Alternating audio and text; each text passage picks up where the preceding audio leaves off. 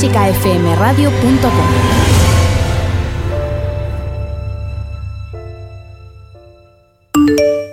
Los niños y niñas de infantil de 5 años B del Colegio Público Duque de Riánzares de Tarancón en su clase de música os dedican y os desean. Uno, dos, tres.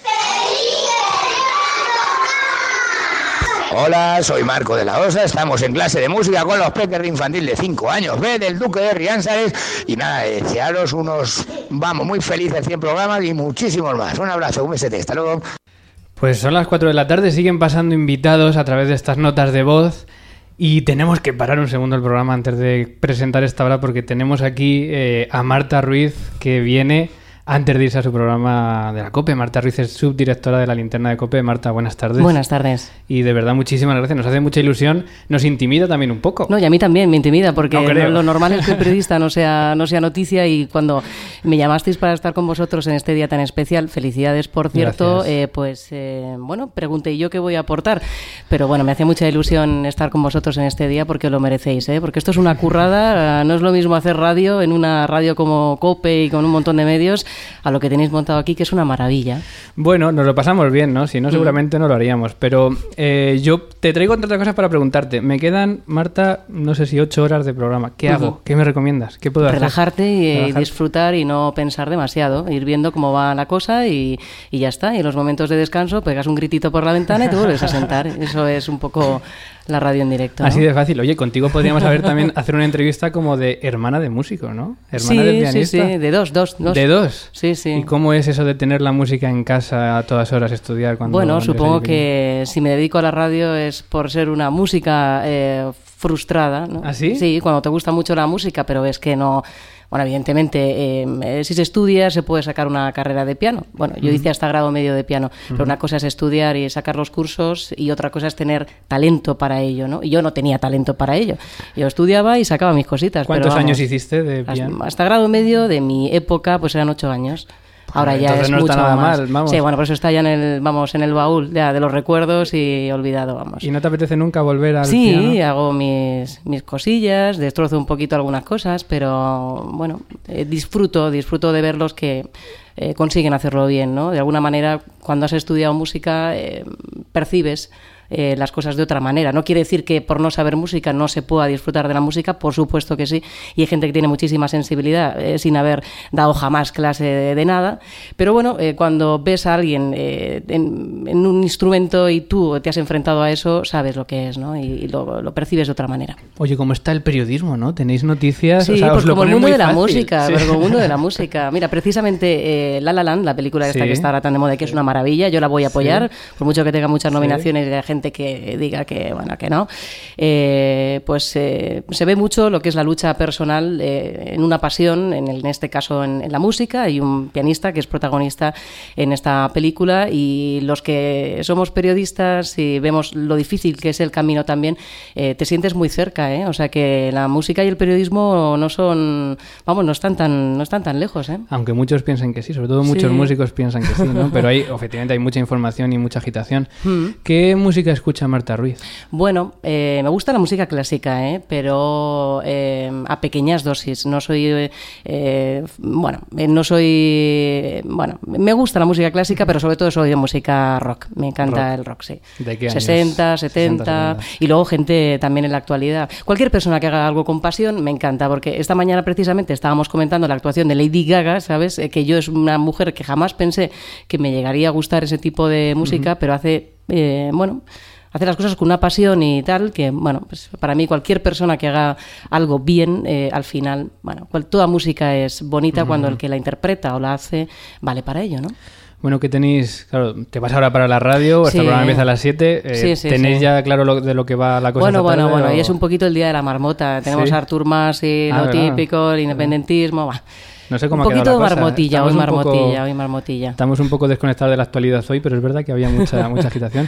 Y Trump, que os está dando también que hablar. Sí, sí, sí. Es un tema apasionante, la verdad. Es, eh, es un poco lamentable el personaje en sí, pero es una nueva, es una nueva era. Es un, algo desconocido, no se sabe hacia dónde, hacia dónde va a ir, eh, aunque lo va, va dando eh, pasos a una velocidad ¿no? un poco eh, pues alarmante, pero bueno, es, un, es, es, una incógnita, ¿no? Y es muy atractivo a nivel periodístico. Como periodista, ¿qué te preocupa más? Eh, ¿España, Europa o América? Uf, eh, Europa. Europa. más que América. Más que América, sí, más que América. Hombre, América lo arrastra todo, es evidente, ¿no? Pero lo que nos pilla más cerca es eh, Europa y el giro que está dando la política europea, que es muy preocupante. Todo el tema de los populismos, el avance de la extrema derecha y de la extrema izquierda, es decir, los extremos en general, debido, bueno, a un montón. No voy a meter aquí una chapa ahora, porque aquí quien está escuchando esto le gusta la música clásica y, en fin, pero bueno, estamos ante un cambio de era, la verdad. Em, vamos, yo lo veo así. Y antes de que te vayas, a un periodista, em, claro, cuando sale Trump, por ejemplo, o mm. pasa este tipo de cosas, mm. tiene que tener sentimientos encontrados, porque por un lado sabes que la información va a estar mm. bollante todo el rato, ¿no? Pero claro, por otro sabes que a lo mejor para la sociedad no es lo mejor. ¿Qué siente un periodista ante estos casos? Pues eh, no lo sé. Em, no sé si te refieres un poco al atractivo que nos generan determinadas noticias. Eh, bueno, pues como eh, bueno, pues como por ejemplo cuando hay un atentado, cuando hay noticias así muy trágicas y demás pero a nivel periodístico es, eh, pues, eh, es, un, es un reto. Es muy triste hablar así, pero sientes eh, cierta emoción por contar, por informar. Mm, el periodista es fundamentalmente servicio público, la, la gente te necesita, es un, ¿sabes? Es, es, es, fundamental para la democracia, para generarte opinión, eh, bueno, y muchas líneas editoriales distintas, cada uno eh, lo que considere que, que le va más eh, con sus principios y demás, ¿no? Pero bueno, es, sientes una gran responsabilidad y, y, bueno, que sirves para algo, ¿no? Y eso pues como el músico que hace disfrutar, ¿no? Pues el periodista también lo necesitas para estar informado. Hay pocas profesiones más bonitas, yo creo que el periodismo, pero, pero bueno, Marta... el de eh, músico, el de músico. Tampoco está mal. Gracias por venir. Sentimos que esta tarde nadie vaya a escuchar la linterna porque todo el mundo va a estar escuchando el ático. Bueno, creo que lo, lo aguantaremos, lo entenderemos. Pero por un día yo creo que lo podéis soportar, ¿no? Enhorabuena, ¿eh? De verdad, por gracias. lo que hacéis. Muchas gracias, Marta.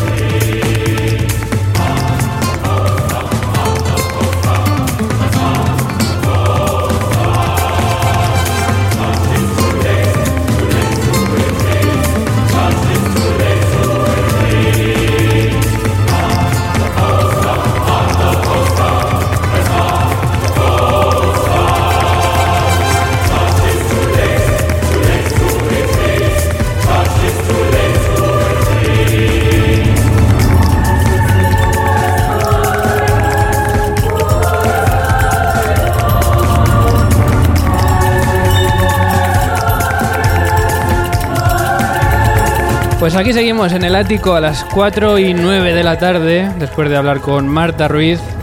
Comenzamos la quinta hora de emisión, comenzamos eh, la quinta hora de información y entretenimiento que te llevamos eh, ofreciendo desde las 12 de la mañana e ininterrumpidamente hasta las 12 de la noche.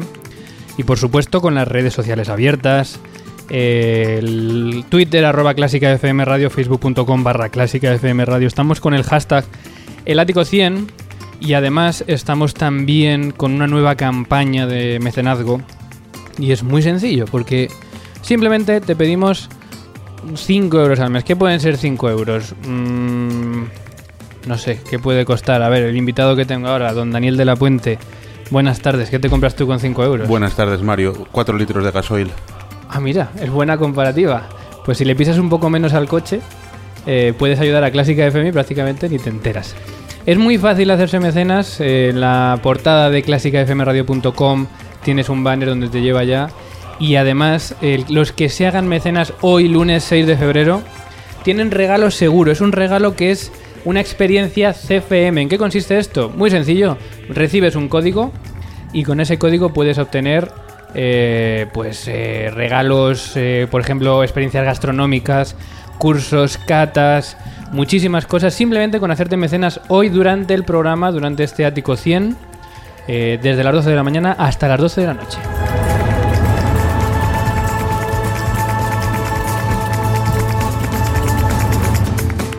Y nada, pues en esta hora de 4 a 5 de la tarde eh, tenemos preparado, por supuesto, además de la encuesta que está en Twitter, la gente está votando si aguanto hasta el final o no. La mayoría me está matando a la décima hora, pero bueno, de momento creo que no vamos mal del todo en, aguante. Estamos también en WhatsApp 722244197 y estamos también en, el, en contacto arroba clásicafmradio.com. Bueno, va ganando que sí voy a aguantar, no está mal, pero hay mucha gente que dice que voy a morir en la décima hora. O sea que, no sé, ya lo iremos viendo. El ático 100, ¿qué tenemos de 4 a 5? Pues te espera el Criticón, te espera eh, Daniel de la Puente con diversas críticas y además una nueva campaña, ahora calladitos. Pero antes de ir con ello, escuchamos otro Opus 100, tal y como estamos escuchando cada una de, de estamos comenzando cada una de estas horas. Comenzamos con un Opus 100. Antes hemos ido con Schubert y ahora vamos con Schumann.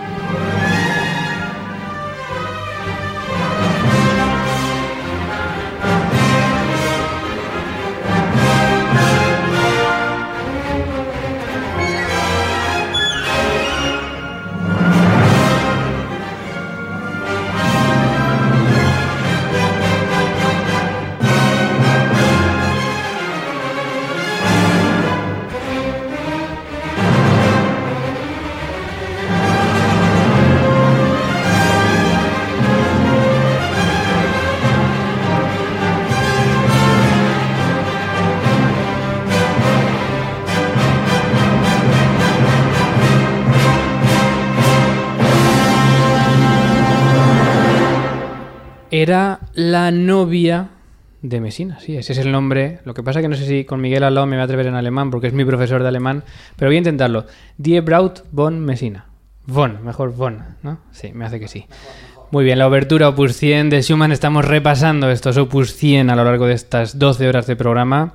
Y en este caso, pues esta obra no tan conocida de Schumann eh, está sacada de una obra para la tragedia de Schiller con el mismo nombre, esta novia de Messina. Y seguimos, vamos muy pronto con criticones.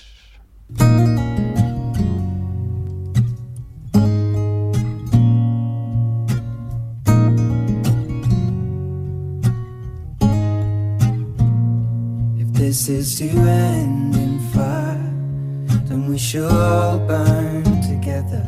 Watch the flames climb high into the night. Saludos a mi paisano Mario Mora y a Ana Laura Iglesias. Felicidades por vuestro programa número 100 del Ático de Clásica FM. Os deseo no otros 100 programas más, sino muchos más. Y muchas gracias por hacernos disfrutar cada tarde de lunes y viernes con vuestro programa, con vuestros comentarios y con todo lo que nos enseñáis. Muchas gracias, de verdad. Y nada, os dejo que voy de ensayo con mi cuarteto de saxos y los sax. Bueno, que os cunda. Bueno, y ahora sí. Ha venido, ha venido. Es él. Tenemos el crítico.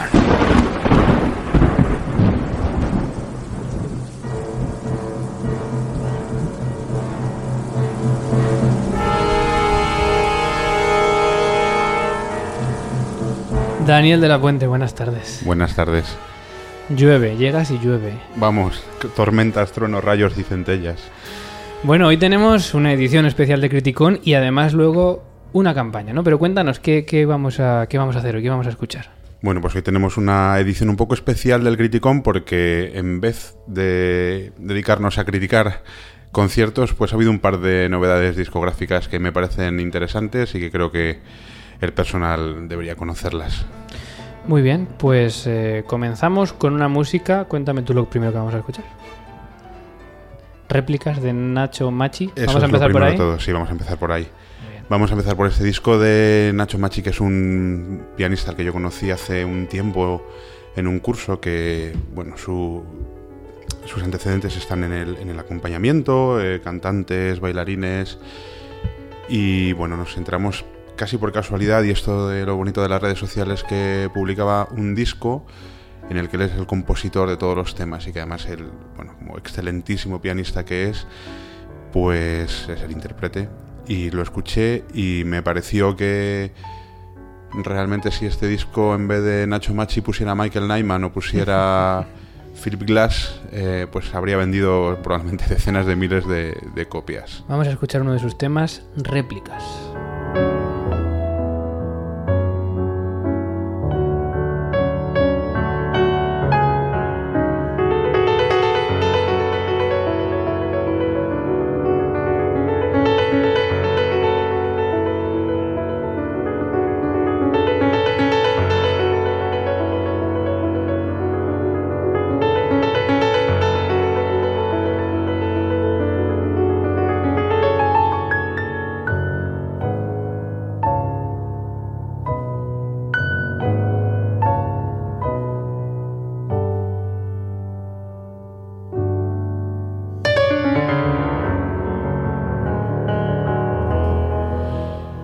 Pues este réplicas de Nacho Machi que como el mismo compositor e intérprete dice, pues tiene un, un pequeño trasfondo cinematográfico y, un, y una clara vocación eh, o unos toques minimalistas, ¿no? Es una parte de la música sirvió para poner música, valga la redundancia, un cortometraje que se llamaba Las Damas y, y es un disco que se empieza a escuchar y se termina de escuchar de una sola tacada.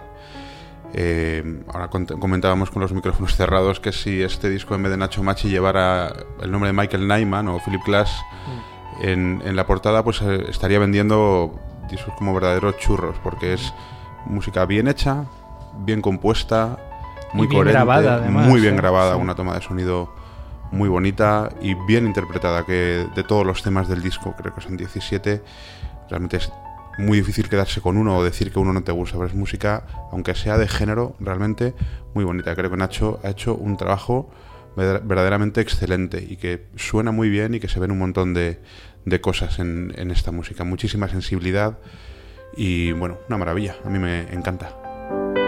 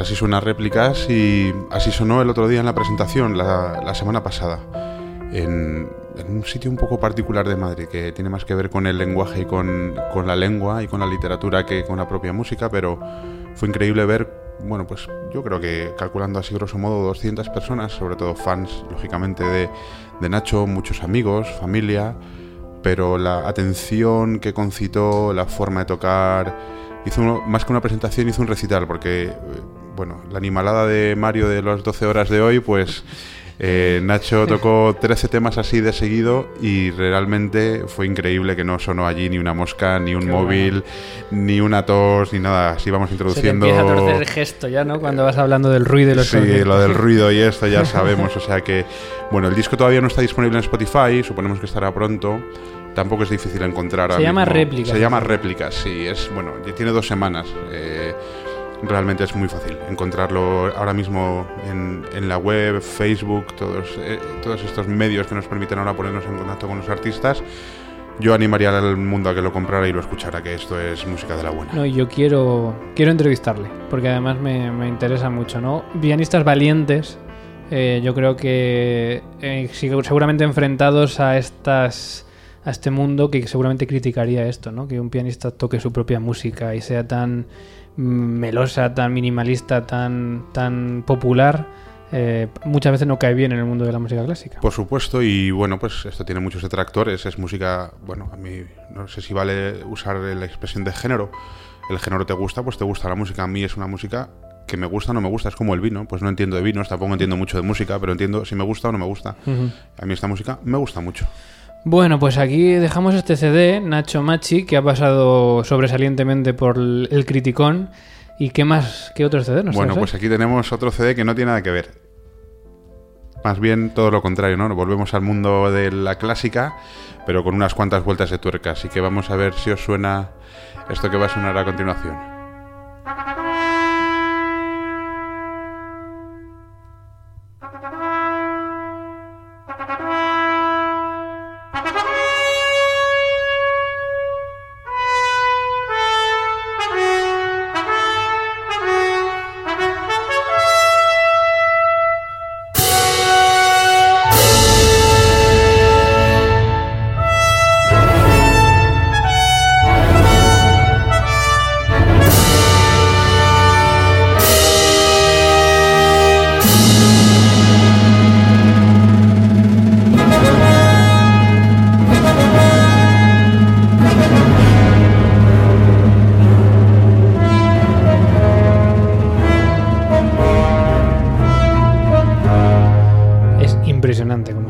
Contarás tú quiénes son porque ahí está el truco, ¿no? Ahí está el truco, sí, pues es eh, la multibanda superfilarmónica Natalia Ensemble, que vienen a ser 17 músicos. 17 músicos y suenan como 90. Sí, es espectacular. Em, este es la, bueno, el disco de La Quinta de Mahler, que acaba de publicarse también hace muy poquito, que además salió a la luz gracias a pues a una de estas financiaciones crowdfunding que se llaman ahora modernas y que, bueno, es, es, es, una pasada porque que tan pocos músicos con una materia sonora tan liviana y tan delicadísima saquen la esencia de esta música maravillosa de Mahler, pues es, es maravilloso. Así que Natalia Ensemble, pues 5 Cs, si hubiera 8, 8 o 10 o 1000, pero realmente muy, muy sobresaliente este disco, que además tiene una toma de sonido verdaderamente de diamante. Es una pasada.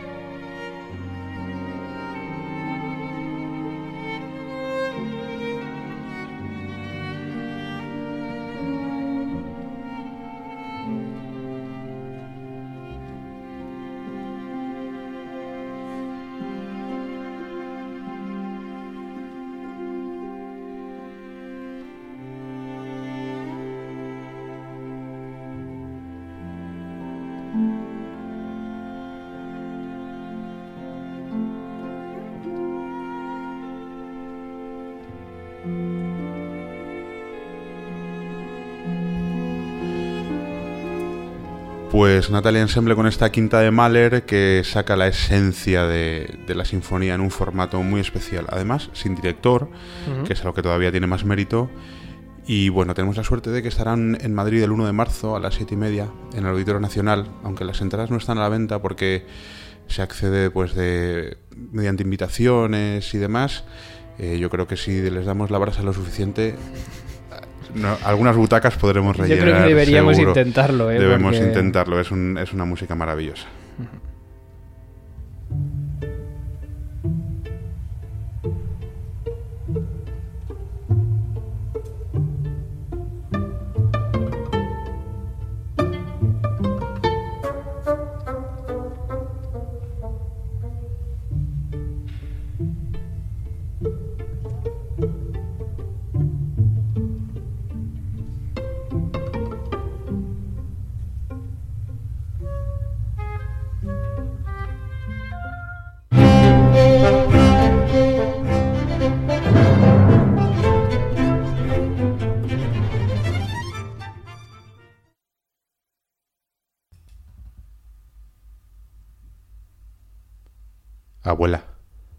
Ahora calladitos.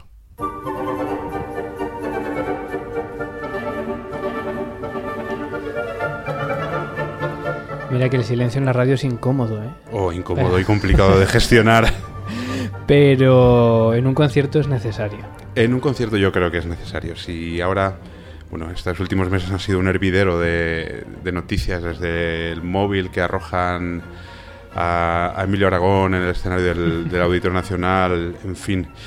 Em, ahora calladitos es curioso porque es lo que le dijo mi sobrina, que tiene tres años, a mi madre, o sea, su abuela, ah. antes de empezar la primera representación de, o una de las primeras funciones que hubo del Pedagógico del Teatro Real de, de estas Navidades, con, con, precisamente Fernando Palacios, que ha sido una de las voces que ha abierto el, el, programa especial de hoy. Em, es curiosa la lección que dieron niños de todas las edades, desde muy, muy, muy pequeñitos hasta un poquito más cerca de, la adolescencia, en, estas funciones en las que no se oyó ni una tos, ni un movimiento, ni un bolso que se abría, ni un Kleenex que sonaba, ni un caramelo. O sea, estuvo muy bonito. Hoy eh, he recordado a Kurt Masur que en el año 1999, cuando todavía había pesetas, Em, paraba un concierto porque estaba harto de las toses del respetable público del patio de butacas de, la sede de, su orquesta, ¿no? Con, cierto mal rollo. Y hace poco William Christie, pues lo mismo, paró un mm, concierto aquí. porque, no, tú no estuviste, nos lo contaste. No, os lo conté porque justo llegaba y a, los, noticieros, ¿no? Y entonces es, curioso porque... Em, creo que es una cuestión solo de, bueno, pues de qué es lo que no le gustaría que le hicieran a uno cuando escucha música. Y eh, he ido recopilando las alocuciones automáticas de los diferentes auditorios de, bueno, de los que suelo frecuentar, que desde desconecten sus teléfonos móviles y poco más hasta el auditorio Sony de la Fundación Isaac Albeniz que nos dice que por favor no tosamos, hasta el auditorio de la Fundación March que dice que no hagamos ruido directamente y que no tosamos y que evitemos los carraspeos. O sea, muy, muy, muy, muy... Yo creo que sería bonito con, con, esta campaña pedir a la gente que nos cuente anécdotas de, de, estas cosas, ¿no? De las locuciones que están teniendo los auditorios, eh, los teatros en general, porque es verdad que se están empezando a salir de lo de siempre. Y bueno, desde que en el Whitmore Hall te ponen delante del piano según entras un cartel enorme con un móvil y una cruz, hasta cosas tan curiosas como, como no abran los caramelos, que yo no sé dónde lo he escuchado eso, pero también he escuchado en algún sitio que por favor no la gente no habla mm. caramelos. De hecho, en bueno, pues eh, esta noticia de Kurt Masur traía en, en, en, el auditorio un decálogo de qué no hacer, y, pero sobre todo acababa con la frase aquello de no hacer a los demás lo que no le gustaría que, le hicieran a uno. ¿no? Entonces, bueno, pues con las acústicas de los auditorios, un caramelo que suena es realmente molesto. Y es molesto para el público, pero a quien de los que estamos ahí como intérpretes no nos ha desconcentrado alguna vez un caramelo extemporáneo, un que yo, bueno, pues igual que aquel aficionado fuera de sus cabales en todos los sentidos, tiraba un móvil, yo no sé cómo algún violinista de la Nacional no tira un arco al, público a veces porque es es realmente, es realmente incómodo. ¿Ha dicho de la Nacional por decir algo? He dicho de la Nacional porque era el auditor nacional y era lo primero que... Ah. Y son los que más frecuento y realmente es, es un público muy, muy complicado a veces en... Pero lo digo por eso, porque a veces no solo es el sitio, sino el ciclo en concreto, que a veces en nivel música eh, hay más silencio eh, que, en la Nacional, por ejemplo. Bueno, el, el otro día en la Fundación March, sorprendentemente... Eh, un público que va gratis, que va gratuitamente y que siempre dices, ah, pues que igual pasaba por aquí. Bueno, a mí me sorprendió muchísimo, me maravilló el grado de concentración en, un, en una música como, el Requiem de Duruflé, fue porque era el coro de Radio Televisión Española, que es delicadísima. Y bueno, es que allí sí que no soy yo ni una mosca, ni una tos, ni un caramelo en un, en un repertorio repleto hasta la bandera.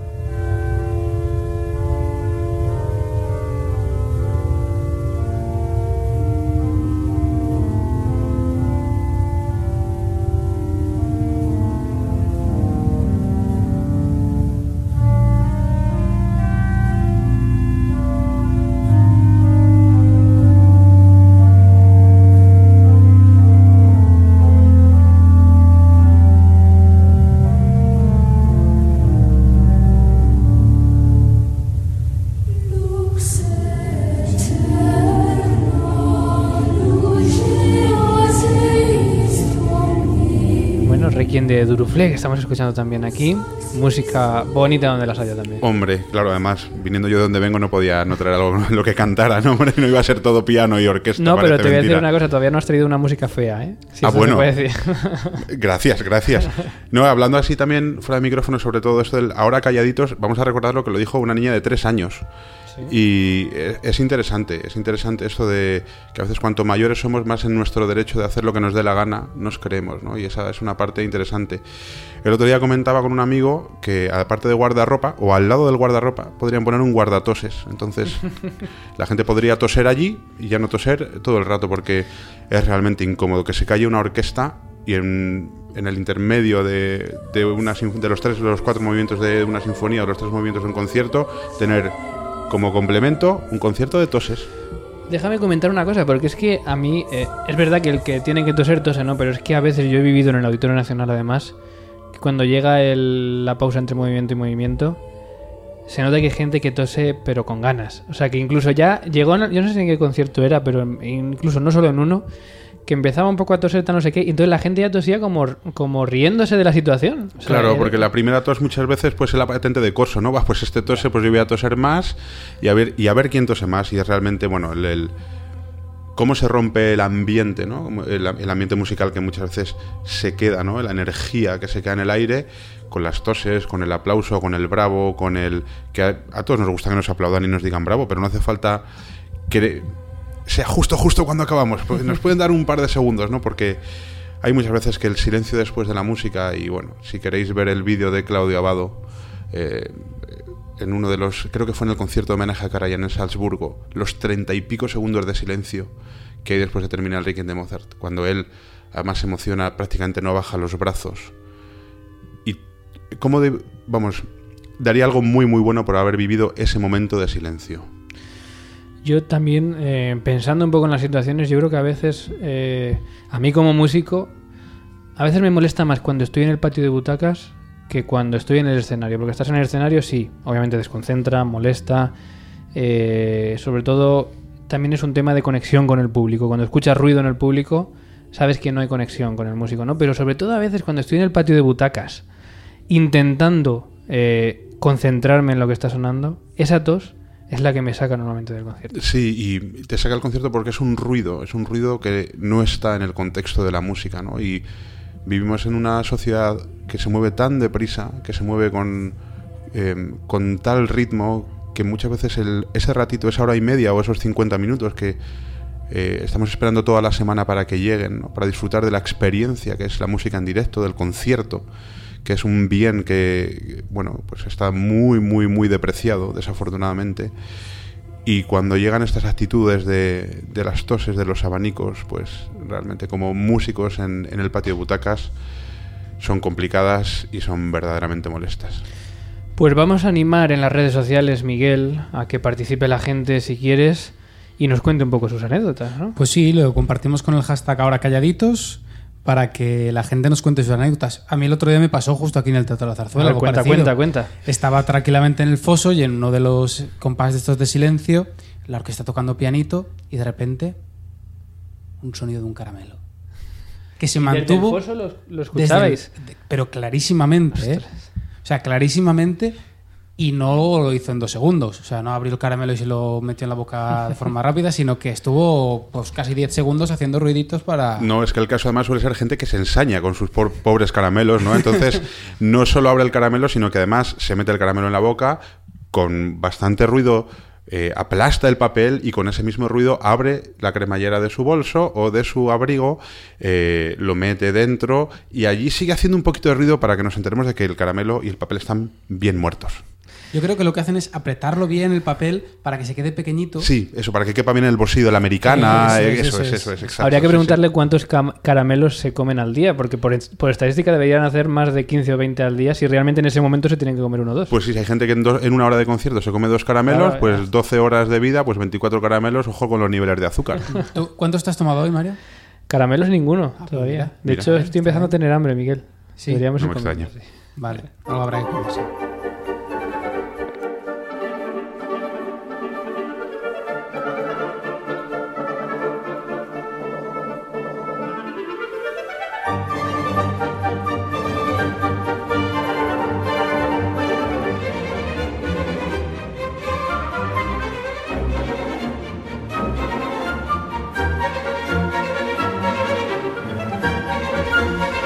Pues nos quedamos con este esquerzo saltarín de Mendelssohn de este Sueño de una noche de verano.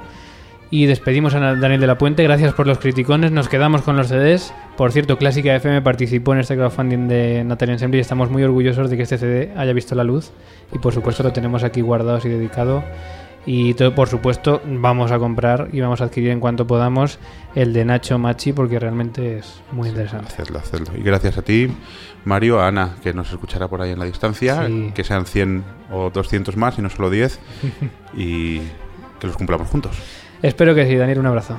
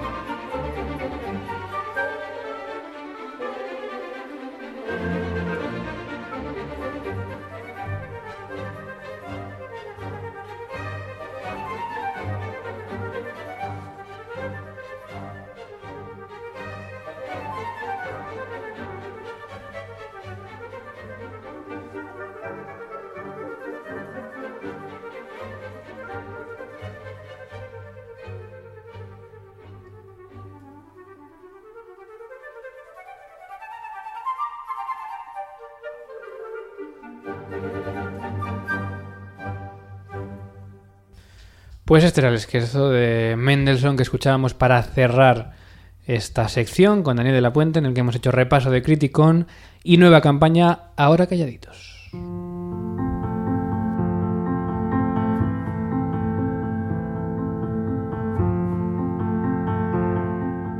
Contacto arroba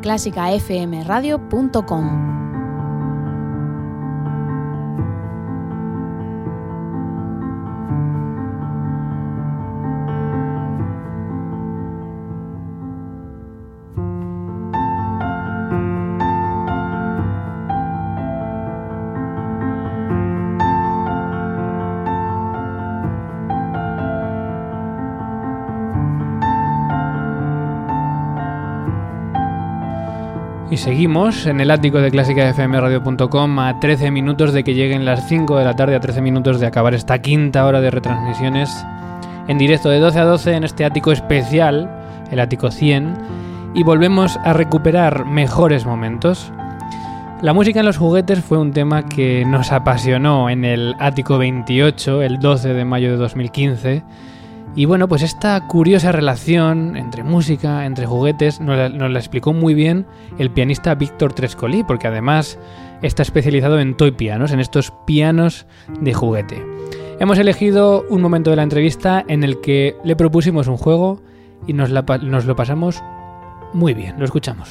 Hemos dicho que esta, esta pista tuya del disco Sol venía de, de una música infantil. Y hemos preparado un juego y es que vamos a escuchar eh, vídeos de YouTube que hemos encontrado de gente tocando en pianos de juguete compositores clásicos.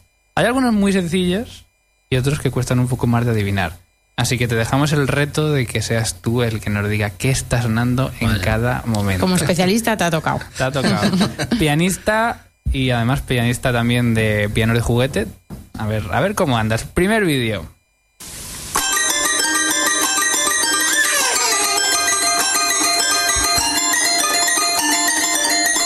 ¿Ya sabes por dónde va la cosa? Sí, bueno, clave bien temperado. Clave bien temperado de Bach. Está fácil. Nada más y nada menos en un piano de juguete.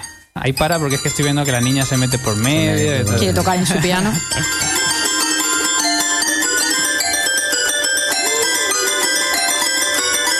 de aquella manera también, ¿eh? Pero bueno. bueno tampoco pidas demasiado. Esto es Bach. Vamos a ver el siguiente vídeo. El siguiente vídeo es muy fácil, pero bueno, suena, suena bastante curioso.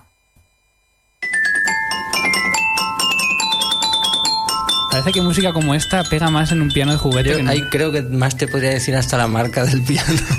Pues, pues dímelo tú. Yo diría que es un kawaii, ¿no? Pues suena, ah, suena. En, la descripción del vídeo no, no, lo pone. Suena muy a, kawaii. Tú fíjate, no solo la obra, sino el instrumento. Ni, sabía que kawaii hacía vídeos eh, pianos de juguete. Sí, sí, sí. Pero que digo que esta obra eh, parece que suena incluso a veces mejor en este tipo de ambientes que en el, que en el piano habitual que escuchamos y es que hay que decir que existía un piano, yo, batallitas, ¿no? Cuando vivía en Londres estuve un tiempo trabajando en el Museo de Pianos de la Royal Academy of Music y había un piano con siete pedales. Mm, uno de ellos era para resonancia, como hoy en día, y los otros seis eran percusión. Mm. Y siempre se contaba, o contábamos a los que venían, no sabíamos si era verdad o no, pero cuando venían visitores siempre les contábamos que ese piano, por ejemplo, para las danzas eh, turcas, como en este caso, se utilizaba con toda la percusión a la vez. Entonces, bueno, al fin y al cabo, parece que tocamos hoy, hoy en día música para piano que realmente no estaba concebida como, como, como eso. Bueno, Mozart. Seguimos el siguiente vídeo. Quizás se complica un poquito. Vamos con él.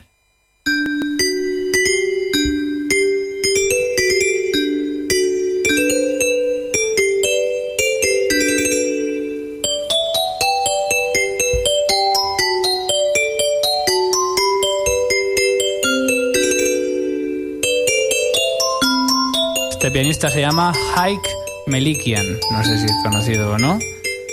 Y está tocando esta obra que no sé si te suena algo. Es Händel. Mm. Ocho piezas para un reloj musical. Se llama la no obra. sabemos qué es. Eight pieces for a musical clock. Haik Melikian en una versión para piano de juguete. Más música.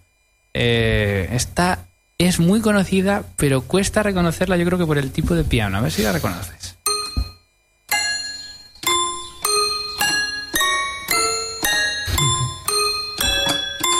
¿Qué es? Pues no le ha costado, ¿eh? No sé. No, resulta, resulta, gracioso, ¿no? De hecho, lo, lo, que has puesto antes del Jaime Likian sí que es, lo, lo, conocía, porque además me recuerda a este del anuncio de de la colonia esta de solo de Loe. Pues la Tiene- foto. Tiene, cierto parecido Sí, es verdad, a este es verdad, hombre. es verdad. Sí que lo conocía, pero mira, cuestiones del directo. Cuestiones de mi pronunciación también, seguramente. Eso es un agravante.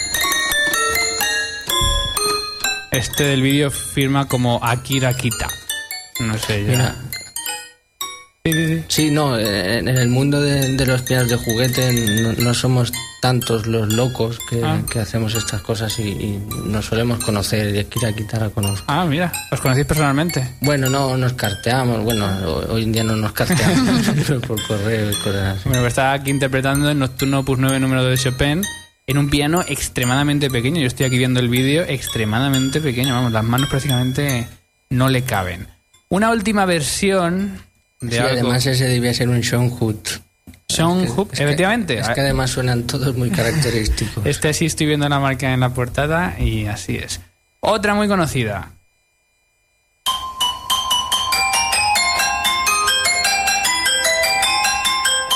Esta también es Akira Kita. ¿Es él o ella? Él. No, ella. Pues no sabría decirte, nunca le he preguntado. no es algo que se la preguntan por correo. Es que aquí aparece en un vídeo así de perfil, parece ella, pero no está muy claro. Yo- Eh, yo diría que es él. Este piano... pero no, no lo tengo muy claro. ¿No está claro en el vídeo? No, porque aparece así a contraluz. Androginia del mundo Sí. oriental. ¿no? Eh, ¿Qué piano es este? No lo sabemos. ¿A qué suena? Eso es, eso es un Michelson. Ah, mira. Oye, tenemos que haber preguntado solo por pianos, ¿eh? Bueno, y en- buscando, buscando, nos hemos encontrado con un concierto para eh, piano y or- para piano de juguete y orquesta de Keith Kirch. Ah, no, Keith Kirchhoff toca. Este no sé si lo conoce. Pero es suyo también el concierto. No, Matthew McConnell. Ah. Matthew McConnell's concierto para piano de juguete y orquesta. El, el- Sí, sí. sí, sí, no, el Kate Kirchhoff tiene unas piezas también para Ah, piano de juguete y, también, el- sí. y electrónica que son Ah. juegan un poco con el concepto de la saturación y cosas así. Pues mira, si es una Matthew McConnell's.